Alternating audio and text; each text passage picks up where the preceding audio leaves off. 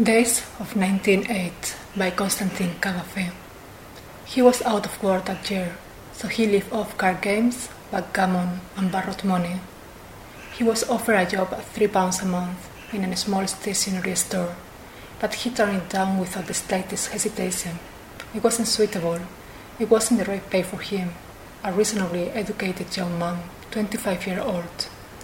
He won two, maybe three dollars a day sometimes, how much could he expect to make out of cards and bad backgammon in the cafes of his social level, working class places, however cleverly he played, however stupid the opponents he chose? His borrowing, that was even worse. He rarely picked up a dollar, usually no more than half that, and sometimes he had to come down to even less. For a week or so, sometimes longer, when he managed to escape those horrible late nights, he'd cool himself at the baths and with a morning swim. His clothes were a terrible mess. He always wore the same suit, a very faded cinnamon brown suit. Summer days of 1908.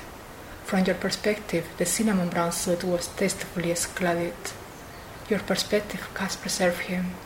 As he went when he took off, threw off those unworthy clothes, that mended underwear, and stood stark naked, impeccably handsome, a miracle his hair uncombed, sweat back, his lips a lit tan from his morning's nakedness at the baths and on the beach.